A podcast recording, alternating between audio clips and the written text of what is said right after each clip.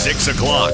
Always a good time to call Baird Brothers. Featuring fine hardwood since 1960. This is News Radio 570, WKBN, Youngstown. Here's Paul Wetzel. It's 48. The following is a paid program and does not necessarily represent the views of iHeartMedia. Securities and advisory services offered through Investacorp, member FINRA SIPC. Information provided during the J. Arnold Wealth Management Company show is intended for informational purposes only and should not be considered advice. Please consult with your own investment advisor or tax advisor before making any investment decisions. This is the J. Arnold Wealth Management Show. It's Monday night, News Radio 570 WKBN. Time now to check in with John Arnolds, find out how things are looking as far as uh, the wild, wacky world of finance goes. And, uh, John, let's talk first about how things uh, shook out today in the markets.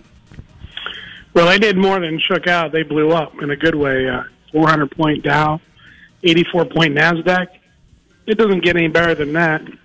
And, and I, I hope a lesson was learned for the people that were frantic about two two and a half weeks ago about oh boy it's the you know the bond market's going to blow up and infl- inflation's here and this and that.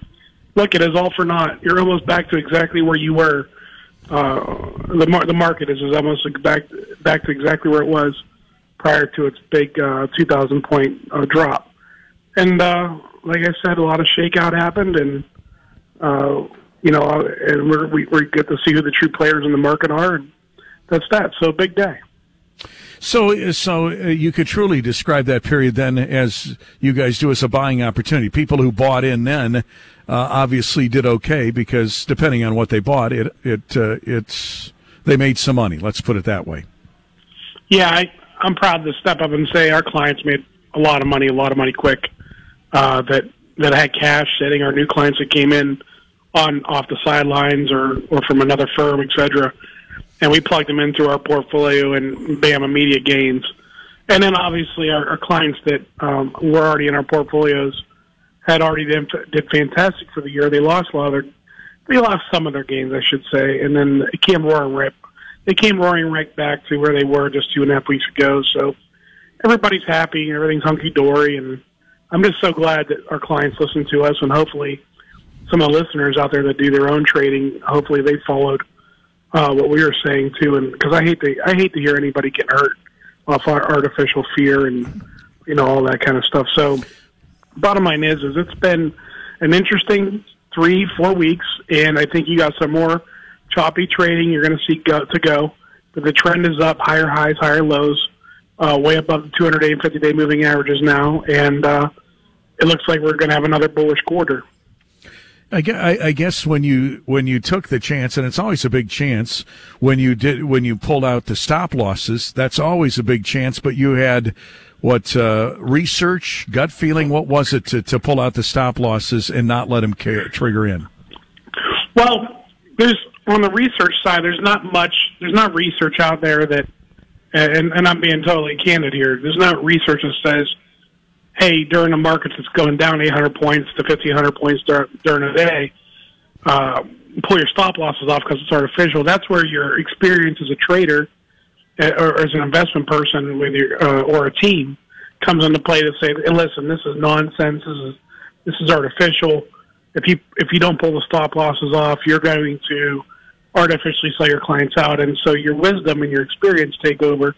I don't know. I can't say if 2006 John Arnold would have done that, I probably would have got scared and made an amateur move and said, "Oh my God, I better," I, you know, I'm worried about what my clients are going to think if I don't stop them out and this and that. And now it's now it's kind of one of those things to where, you know, the old bull and young bull thing where I'm walking down uh, and, and doing my thing. So I I uh, I I just use my wisdom to, t- to be honest with you, and and for this time period anyway, it paid off. All right, so you ch- you would chalk it up more to experience, basically. Yeah. In watching this, because you you and I would agree it is a risky move uh, when when you got a market that's going down significantly to say, hey, I'm not going to. I'm going to take the stop losses out. I mean, uh, granted, that is a risky move for anyone to do. That's extremely risky, especially if you tout that's what they do. Our strategies are in place with our clients when they first come in, and I tell them, listen, we got a certain percentage on a decline that we stop our clients out. So we we kind of guard against the major catastrophic loss that way. We do this, we do that. You know, it's kind of my my elevator pitch to the client, and mo- most of them buy in and say, okay, we're going to give you a shot. And then when I change strategy on them, and I say, hey, listen, where where they just notice there's no stops in their account, and they're they're looking at me cross-eyed, like, hey, what the heck's going on? And my explanation is, hey, you're gonna have to you're gonna have to trust me on this one. This is one of those times where we need to go go, go for it on our own 40 yard line, fourth and one where it usually doesn't make sense. Well, now it does.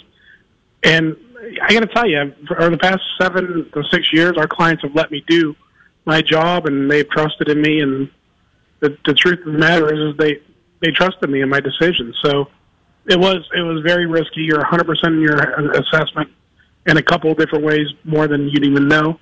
And uh, but again, that's that's why you're paying me to coach the football team, and I'm going to make some hard decisions when they need to be made. Where do you? I mean, what? Where do you see things uh, going from uh, what this day forward? You know, give, give me your short term and long term view. You know, for 2018. I think short term, fantastic market. I really do. I think you. I, I my top on the market about three years ago, if you remember, I was calling for a 26,000 point Dow Jones. Well, that turned out to be wrong because we're already here. So, I uh, I think you're probably going to see a 30,000 point Dow Jones, maybe even a 32,000 point 32,000 point Dow Jones. Um, I use that as a gauge because that I normally don't like that gauge to be honest with you, but that's what everybody seems to enjoy is the Dow Jones, and uh, that's what they base their index on. Um, so I say that 32,000 point maybe, and everything's a guess by the way.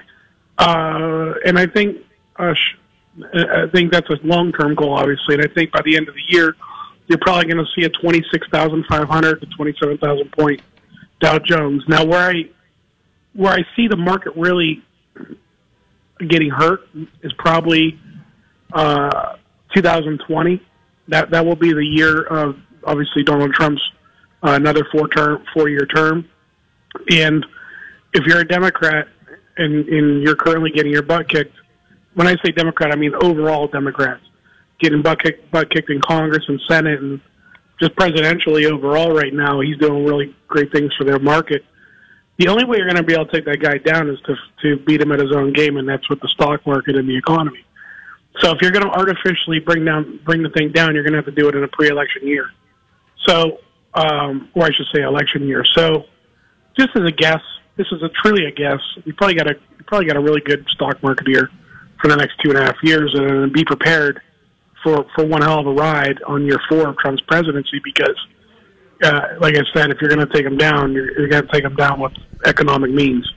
But we'll see. A lot of people think that's hocus pocus, and um, a little bit of, you know, I don't know, Johnny come lately stuff, but I, that's what I think. I think that I think politics are as dirty as they've ever been, and uh, that's the one way you're going to have to beat them. And enough people in the stock market are going to uh, are going to have to take that ride uh, when it comes. But I still think ultimately he'll win the election. All right, outside, and and that's a long ways out. I mean, when, you know, there's really always, uh, I mean, there's always the, the, midterms, and that's a that's a ways out. I speculate on midterms, and keeping in mind that Trump's going to be 74. Who knows if he'll want to run for reelection? And quite frankly, at that age, who knows if he'll still be alive? You just you you just don't know that. But looking at things as you look now, do you see any any thing economically, any economic bad signs or trends that bother you? I mean, when you look at corporate earnings. And, you know, I'm looking at, de- at, at, deregulation, which I think has been a big game changer as far as companies and their investment. I'm looking at, uh, you know, the corporate tax cuts. I mean, uh, are you seeing anything economically that would bother you? Ron, I don't. And if you listen to what I said before, I gave you a short term range and a long term range, so I apologize if I didn't answer your question correctly. But uh, again, I think your Dow Jones is going to hit your 27,000 mark here at the end of the year, the end of this year, and my projection of 32,000 at the end of Trump's term was for two and a half years out. But the answer to the current current, as far as within the week, no, I I could not be happier. I could not be more bullish. I could not be more positive about the stock market and where it's going. Again, oh, you know that we've seen this. We've been here before. In 2001, 2002, everybody felt good. In 2007, everybody felt good, and then you had catastrophic market crashes. So don't take that as well. No matter what, the stock market's charging hard. But as things sit today, stock market's very bullish. I'm very bullish on it. I don't see economically anything getting in its way. I will say I'm starting to see in our own firm and our own lifestyle uh, inflation creep up. I will say that, but the key word in that is creeping up. Uh, my uh, our therapy that we go to, uh, massage therapy or chiropractic visits, etc., um, which are wants not needs. Those might come up four or five to ten dollars a crack. All right. Um, barber shop haircuts going up a buck. Um, little products, uh, dining services. I, I'm starting to see it in every capacity in, in our in our investment firm as well, where the, the the cost of copies, the cost of postage, the cost of everything, payroll services, everything has gone up just a little bit. And uh, so far, the economy has been able to handle that a little bit. But it's going to be interesting to see when the crosshairs, when the tracks come, when you meet the when the crossroads come, to see how the economy is going to handle it when real inflation comes. But right now, tell you the truth, Ron, it is it is bullish time. These are great times to be an investment advisor and to be an investment person, to be pers- to be a client of myself or Merrill Lynch or whoever the hell else, because uh, it's just a good time to be an American investor. Right, and and if I understood your answer before, you know, there's there's always something catastrophic that could happen in the news, is what I'm saying.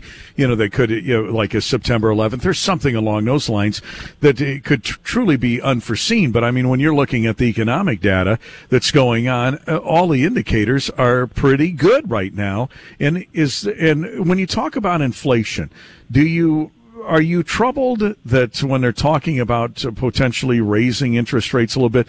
I sit back, John. I think are they jumping the gun on this kind of stuff? I mean, Trump wants an economy to to to soar. He wants to get to four or five percent growth because that's good for the tax base. And that, you know, he's the one who says if I can get this to four or five percent, that takes care of a lot of debt and deficit issues. That takes care of a lot of problems with Social Security. It solves a lot of issues if if it I does. could get growth in the economy.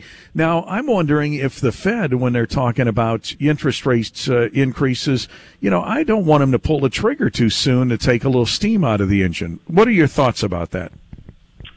You know, very rarely do you and I disagree on something. This would be one of those maybe I slightly disagree with you here I will say, now keep in mind, I'm talking to you from Palm Beach, Florida, right now, Jupiter, Florida. And I got to tell you, it's lights out here. It is lights out economically, crazy boom. Now, granted, it's one of the wealthiest places in the country, but if you even go up to Stuart, which is about a 40 minute drive, or Hobe Sound, or if you go down to Miami, or if you go down to, if you go to way to Sarasota, which isn't, you know, Hollywood primetime stuff things are still fantastic there. There's crazy building going on. They're they're literally flattening buildings here, and then having new buildings up, mag, like nice sized buildings, eight to say twenty thousand square foot buildings. Uh, just they're flattening them and then rebuilding them within a couple months, and then they're, and it's as if the old building never existed. And there's a huge operation going on. And when I say it's all over the place, I mean literally it's all over the place. So I do believe to keep the economy healthy, and stable to where you don't have super inflation someday. I think a slight increase in interest rates would be uh, prudent. Uh, is probably the best word to say. But do I do I want them raising them one one percent a quarter? No, I don't, and I don't think they're stupid enough to do that, especially Trump in there. So I agree with you to an extent to where you know, is it should we take the, the foot off the gas a little bit maybe and uh, and, and, and do this slowly as far as interest rate cuts, uh, or say, I say interest rate increases. Yeah, yeah, I, I agree. We we shouldn't just say, okay, you know what? Uh, I hope they don't just one percent next quarter, but I do believe, you know, something, something, a slight increase would be prudent. I really do. All right. So and and so you foresee that coming, but you don't. Uh, if I got you correctly, you don't see that as causing an, any issues as far as stalling the growth. No, I don't. As a matter, so it's funny that you said that. I was talking to you about like everywhere I, I'm looking now, like there's a price increase.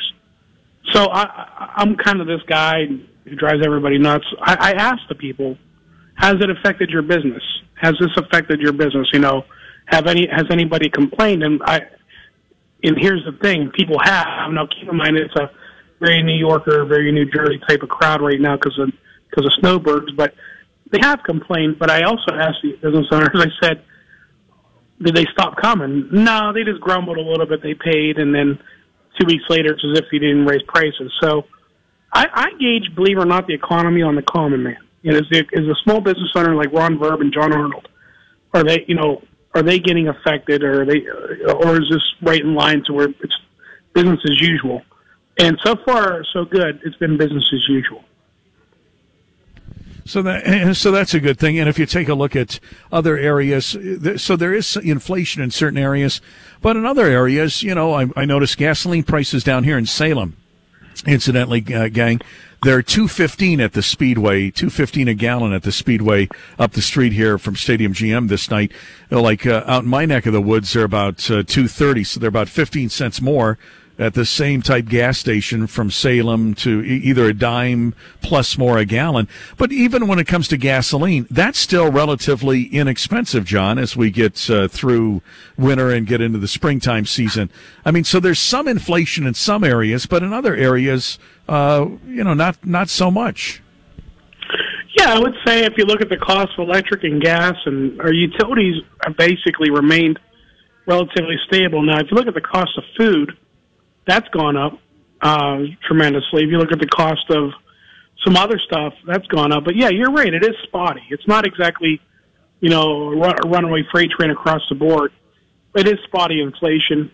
Uh, it, it's inevitable. I will tell you, I'm, I feel like my grandpa now because my grandpa always complained about prices going up and stuff. And to tell you the truth, sometimes it's hard for me to believe to believe my eyes and my ears when I ring up at the grocery store and it's 350 bucks in this grocery cart full of food, but that used to represent three grocery carts full of food when I shop with my mom and when I was a kid and my grandpa.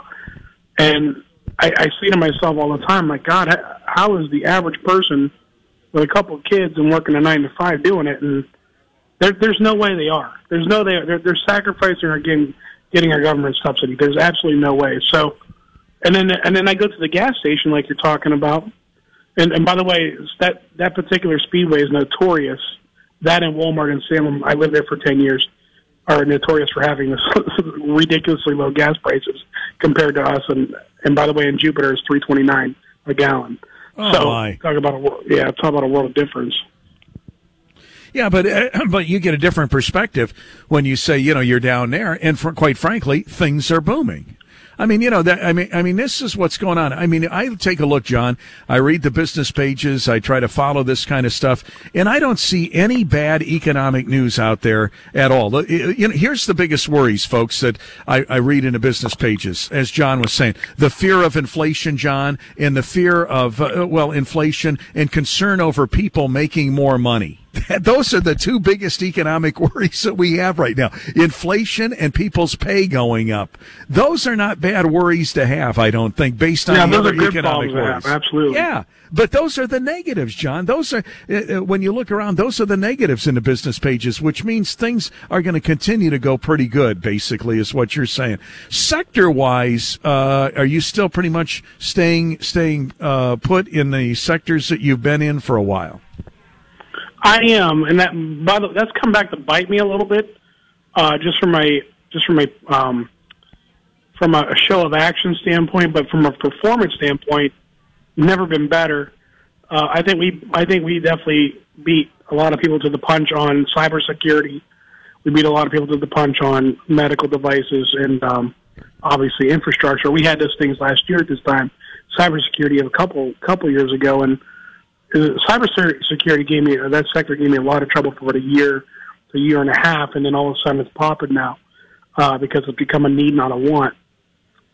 So why it's kind of hurt me as a call to action because people are paying me a one, a one and a quarter percent fee to manage their money, and they're seeing the same exact portfolios they had, say maybe last August. The truth of the matter is, it's like, hey, if I was a football coach, and Jim Tressel talked about this once he ran the same play seven or eight times. And when the head coach called called upstairs to find out why, he said because it keeps working. The truth of the matter is, our portfolios are doing outstanding. We're handily, handily beating the market. I mean, very easily beating the market. That's outstanding, though.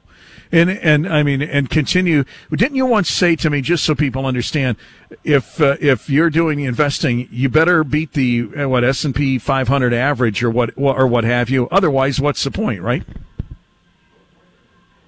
Did I lose him somewhere? Maybe I lost my connection with John.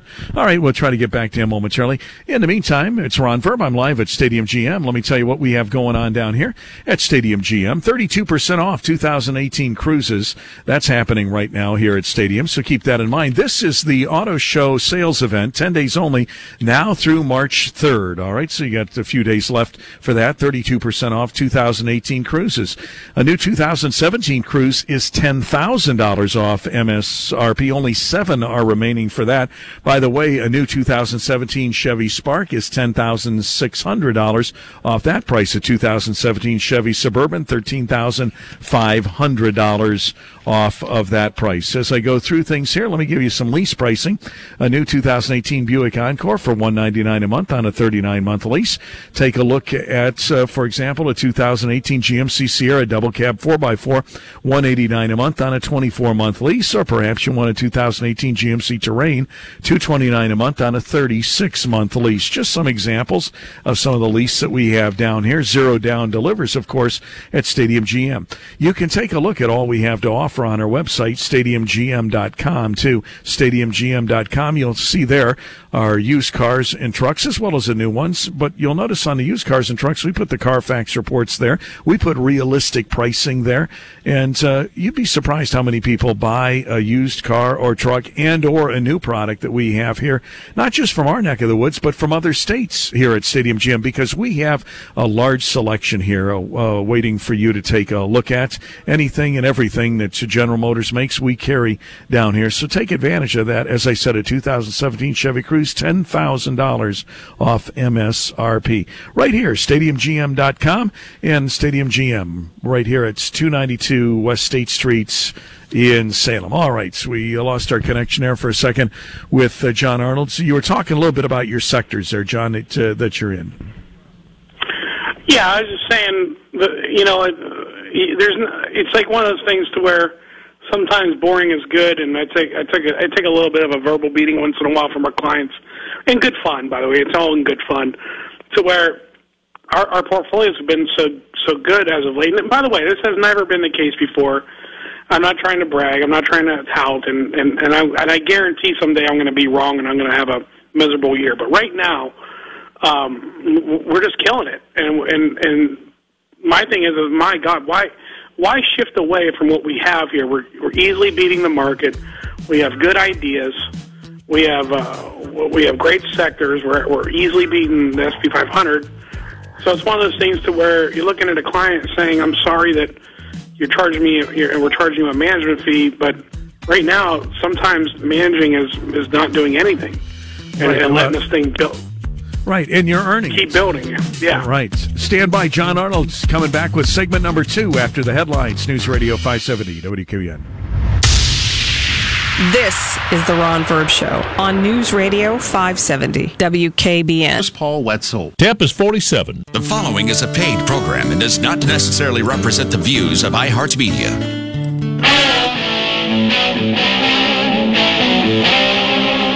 News Radio 570 WKBN and Ron Verb with you right up until 7 o'clock tonight. We are live at Stadium GM. John Arnold's our guest. Comments, questions you have for John, feel free to call us 729-9977, 729-9977. You got comments or questions about stocks, bonds, mutual funds, John's uh, thoughts or ideas. We take on all comers.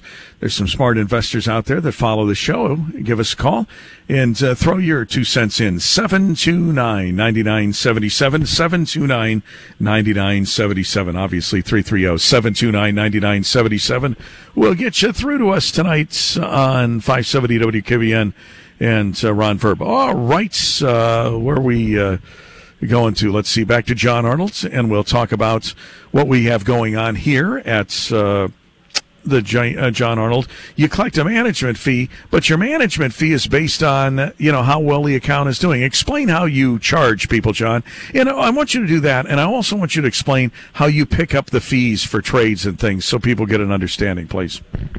All right. Well, let me start with that instead. So, um, how Fidelity and Charles Schwab and, and uh, TD Ameritrade and some of the custodi- other custodians I use uh, make their money is they they make their money on transactional costs.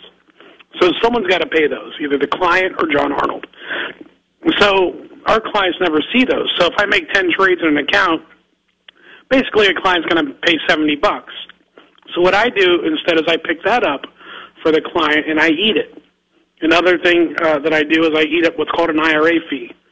A lot of custodial custodial houses will charge forty to seventy-five, sometimes as high as one hundred fifteen dollars a year to charge what's called an IRA reporting fee because they're reporting, they're sending, you know, obviously some kind of literature, some kind of reporting to the IRS saying that this is an IRA and that the gains are non-taxable. Same for a Roth or Simpler, et cetera. And then, uh, and then there's other things called alternative investment fees, which are very heavy and custodial costs. Sometimes they're as high as $250 to $500 a year because that because if you hold an alternative investment inside a uh, custodian, they're not going to get paid because it's not a transactional thing. Because normally, when you buy uh, something called a REIT or a BDC or an oil well or whatever have you, which is considered an alternative investment, that custodial company, whether it's TD Ameritrade or Fidelity, they're not going to get paid on it because it's non-transactional. Most of the clients that have those hold those for four years. So there's kind of like a back-ended penalty for not being transactional with what's called an alternative investment fee. Bottom line is, is there's a lot of fees that, get that our clients get nickel and dimed for that I pick up. Because when I created the firm, I wanted the firm to be exactly how I would want it to be as if I was the client. How would I want things to run if I was the client and somebody else was managing my money? To me, it's an honor, and I'm not just saying this. I sound like a politician, but I'm talking from the, the heart right now. It's an honor to have someone trust me with their wealth. So to have somebody say, here's my blood, sweat, and tears for the past 30, 40 years. Here's my inheritance from my parents that did the same thing. Here's what we're going to do. We're, we're going to trust you so much that we're going to let you handle it in, in a very risky, uh, adverse situation, which is the stock market. And we trust you, John, uh, to do that. And so I always felt that when, when, when the clients are losing money, and they will, there's going to be months when you're down. There's going to be years when you're down. John Arnold should not make the same amount of money, regardless of the car, the client making or or not losing money or or losing money. So, what I did is I built a firm since I'm the since I own the RIA, that registered investment advisory firm. I built a firm with a model that says I'm going to take on all the fees, all the custodial costs, everything. The only thing you have to do is pay me a percentage a month based on the account value. To where if the account value falls, my compensation falls with it, and when the account value goes up, my compensation raises with it. That way, if and when I do lose, you know I'm taking the pain with you. I'm taking the hurt. Additionally, that you know that I'm working hard for you and that we're doing everything in our power to grow your account because I want a bigger paycheck as well. I'm very hard to beat when it comes to that. When we, when someone's sitting across to me, across from me, uh, across the table, and saying, you know, okay, what separates what separates you from say X Y Z firm? Well, here it is. Here's my line in the sand.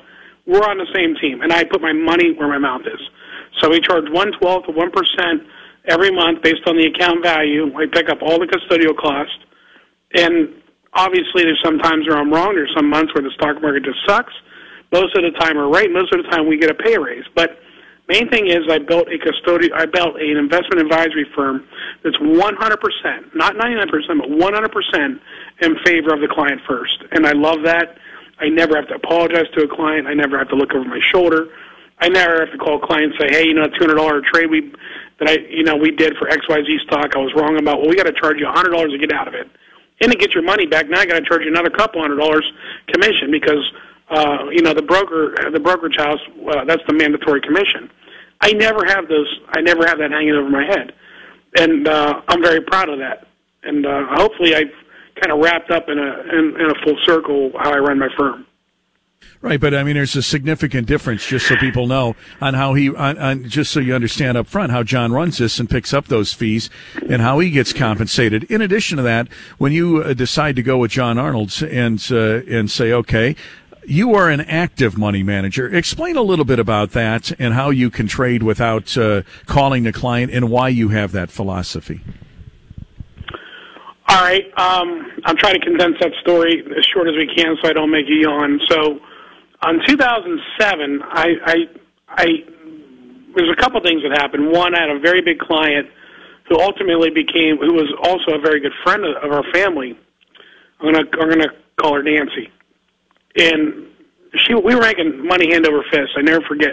Between 2006 and 2007, I remember I just seemed to be hitting everything right. The problem is, is every time I'd buy and trade and sell for for Nancy, even though we were making a lot of money for her, she's paying crazy commissions. Partly because my fault. That's what I was charging, but more more importantly, that the firm would only let me discount my trades to where she was still paying a pretty penny on her trades. So, and you're talking about uh, uh she was a multi-million dollar client, so she was buying twenty to thirty thousand shares of, of something at a time. And she called me on the carpet on it. She said, "John, you know, I really like what you're doing, and we're making a lot of money, but don't you think these trade costs are out of hand?" And I said, "You know what? I, I, I to be totally honest with you, I've always thought that, but I just don't know any other way to do it." So I researched what's called the investment advisory industry, and and I and I loved it. I was thinking, wow, that's where you so a client pays uh, a percentage based on the performance, usually one to two percent on the account value, depending on the size of the account. And in that way, basically, when the account goes up, he or she gets make makes more money. When the account goes down, they make less money, or, or I make less money, and uh, you know, you you fill the the wins and losses with the client. And I said, you know what? That's what I'm converting my my practice to. I'm, I'm doing that so I never have to apologize again and feel like a heel. The second thing that the second thing that happened is I got permission from a client on a Wednesday night to trade one of the you know two of their mutual funds, uh, sell them, and then buy stocks with them the next day. Unfortunately, my bronchitis had turned into pneumonia. I went to the doctors that next morning. They did breathing treatments. Um, I went home. The doctor said go home. Honestly, last thing I wanted to do is go into the office and make the trades. I went back that, that fr- the Friday thereafter, which was just 48 hours from the trade per- permission, and um, the, the stocks we were going to buy were actually they were down, so we were getting them at a better price.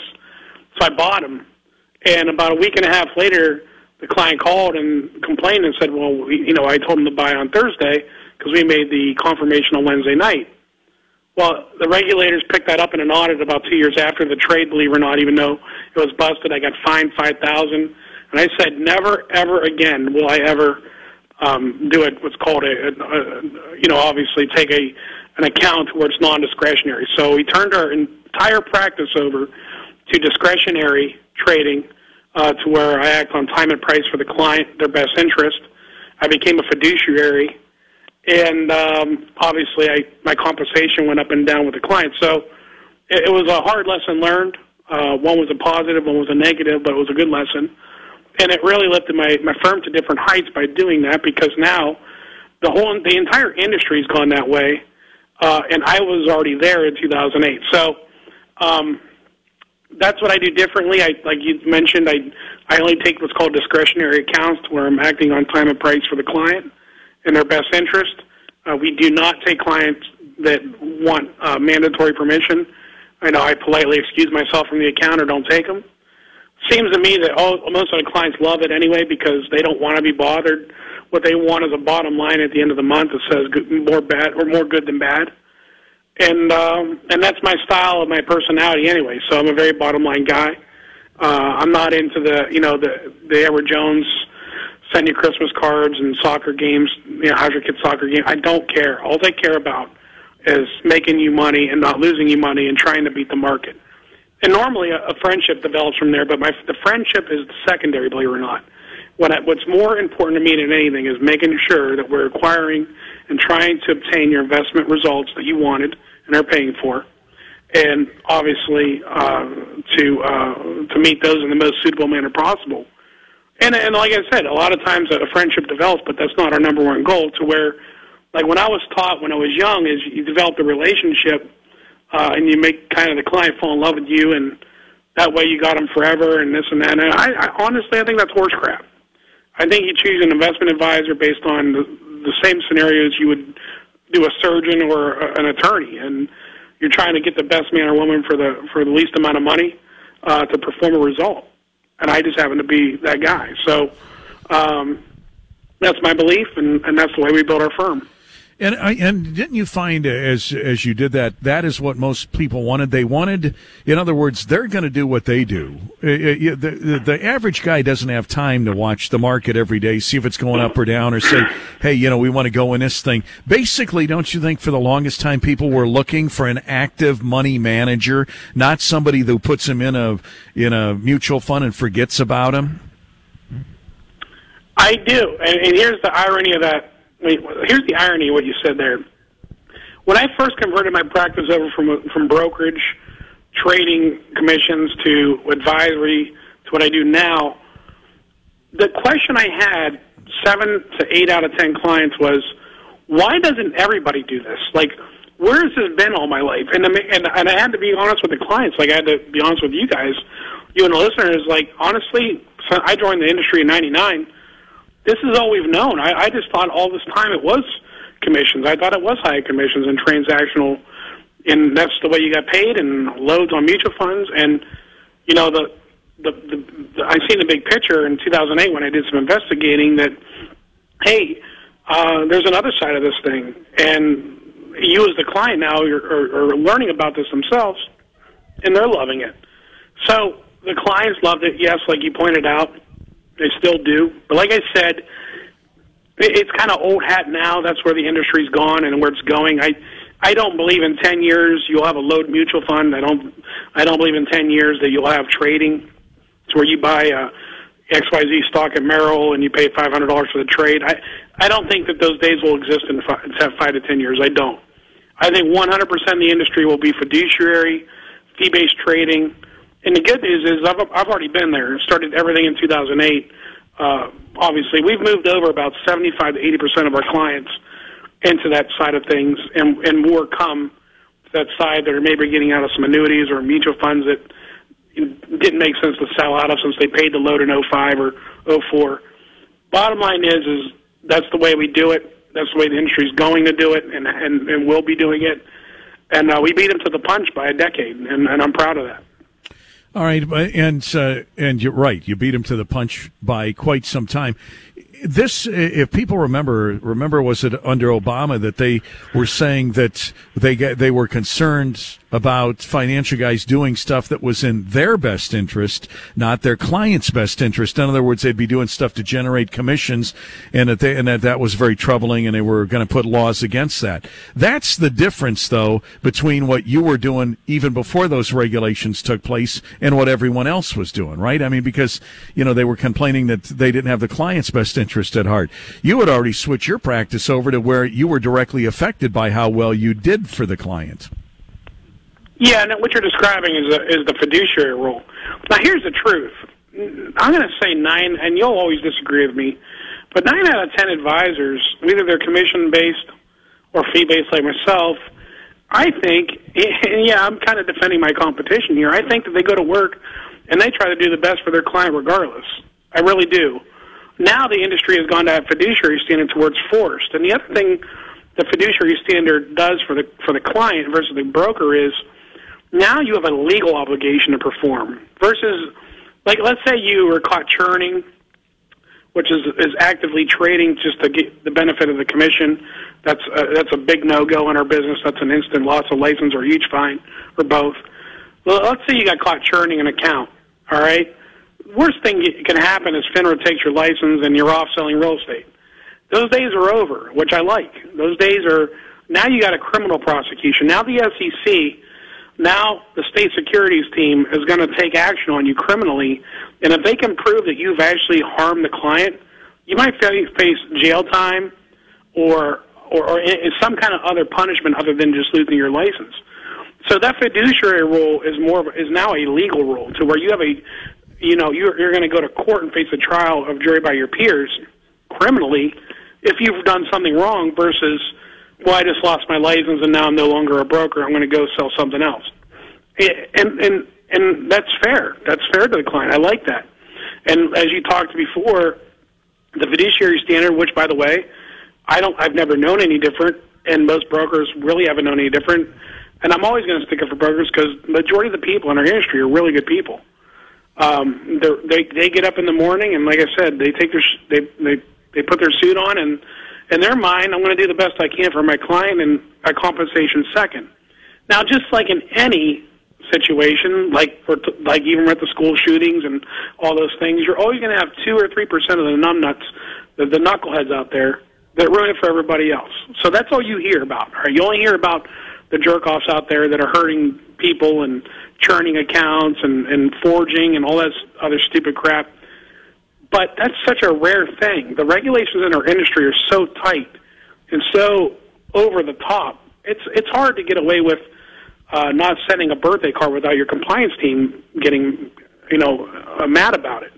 So what the fiduciary fiduciary rule is done and what's going to do is make everybody across the board very honest and get that two to three percent of the the, cr- the crap out of in the center industry industry, the people that hurt people, they're going to get it's going to get them out of there, and that's good for us. So I'm all for it. I've always been for it.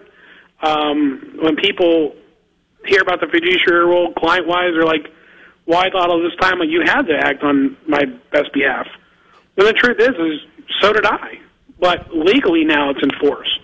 So I know that's I know that sounds like an oxymoron or, or even bizarre to our listeners, but before a couple years ago, you did not have a duty legally, legally speaking, to perform on the best of interest of your clients. Now you do. And as a, as a result of that, now I want to talk a little bit about clients. I mean, because you're always getting new clients. Let's, uh, I mean, and you're keeping the old ones, obviously, but you're adding new ones. A typical client would uh, that's that's going to John Arnold, if you had to describe it, would be roughly somebody in their uh, in their uh, mid fifties to uh, early sixties. Would that be an accurate description?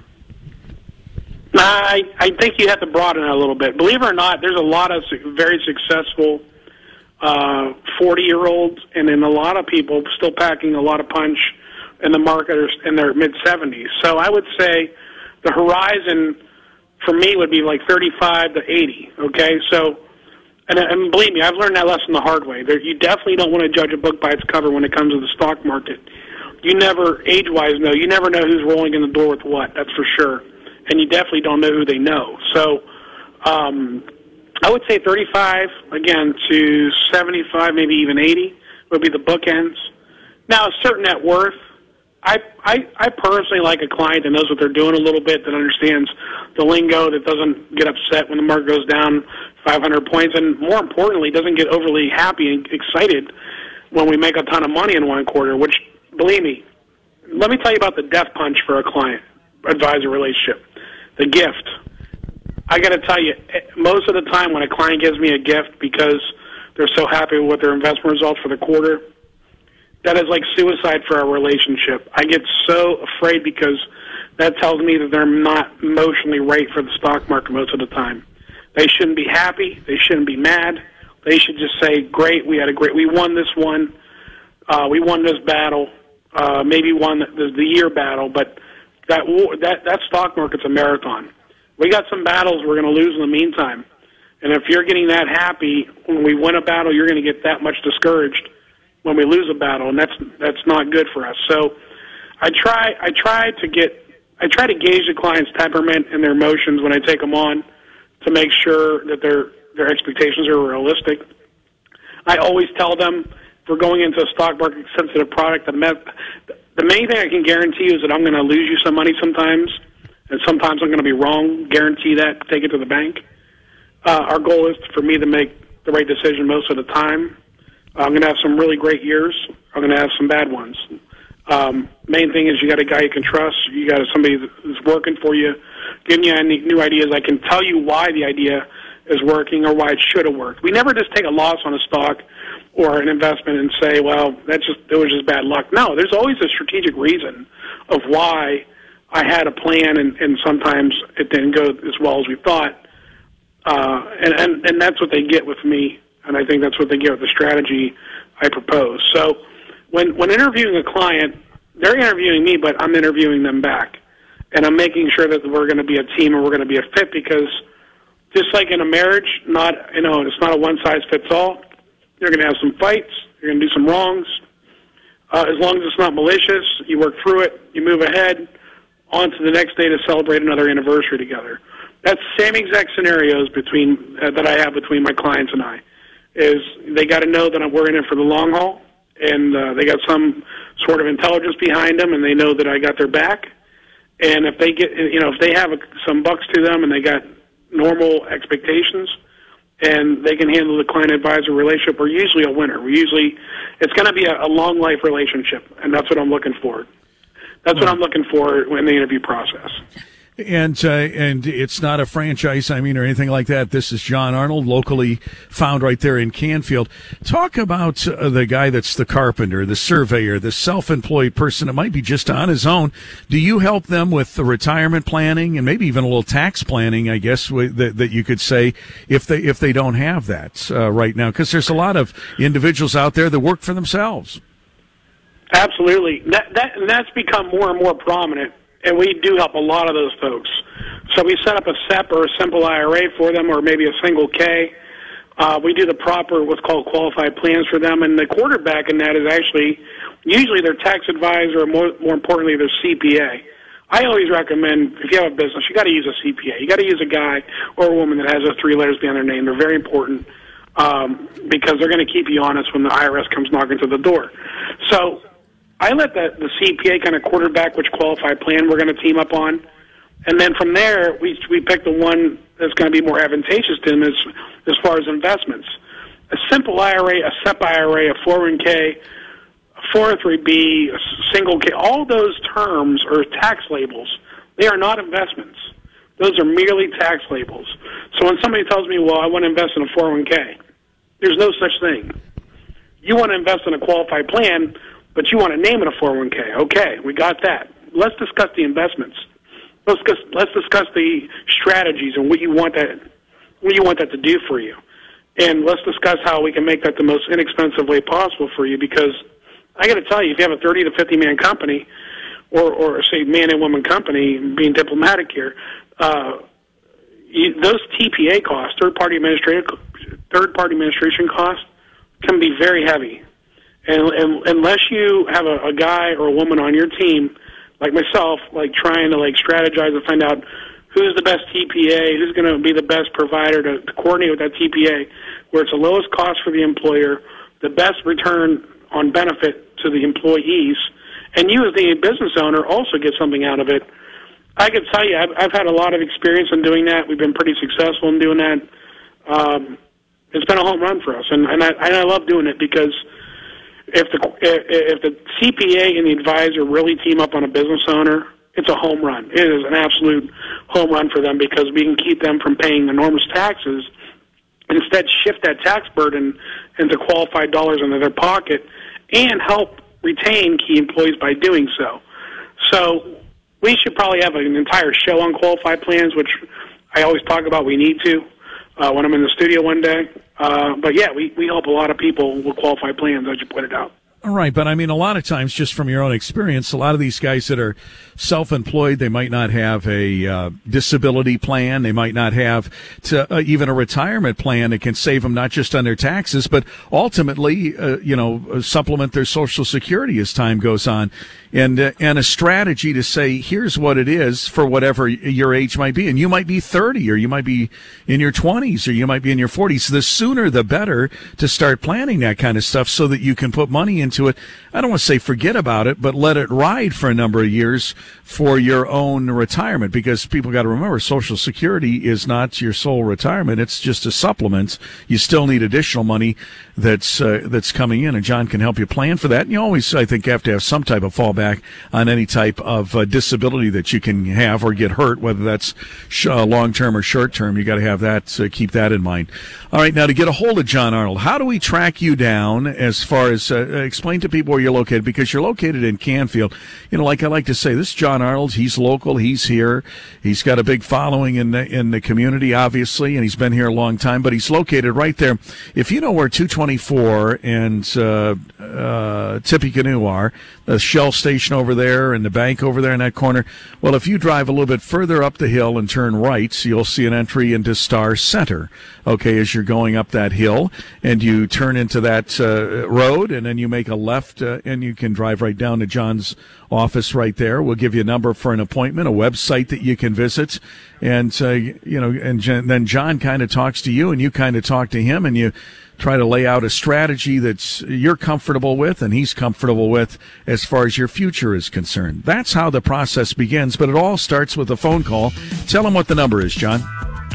Yeah, free consultation at 330-965-9890. Again, 330-965-9890. You can also check us out at www.jarnoldwealth.com www.jarnoldwealth.com uh, right. Very new, brand new website. Good to go. All right. Thank you, John. Appreciate it. Have a good night. Remember, you can take us with you wherever you go. Just download the free iHeartRadio app. It's free.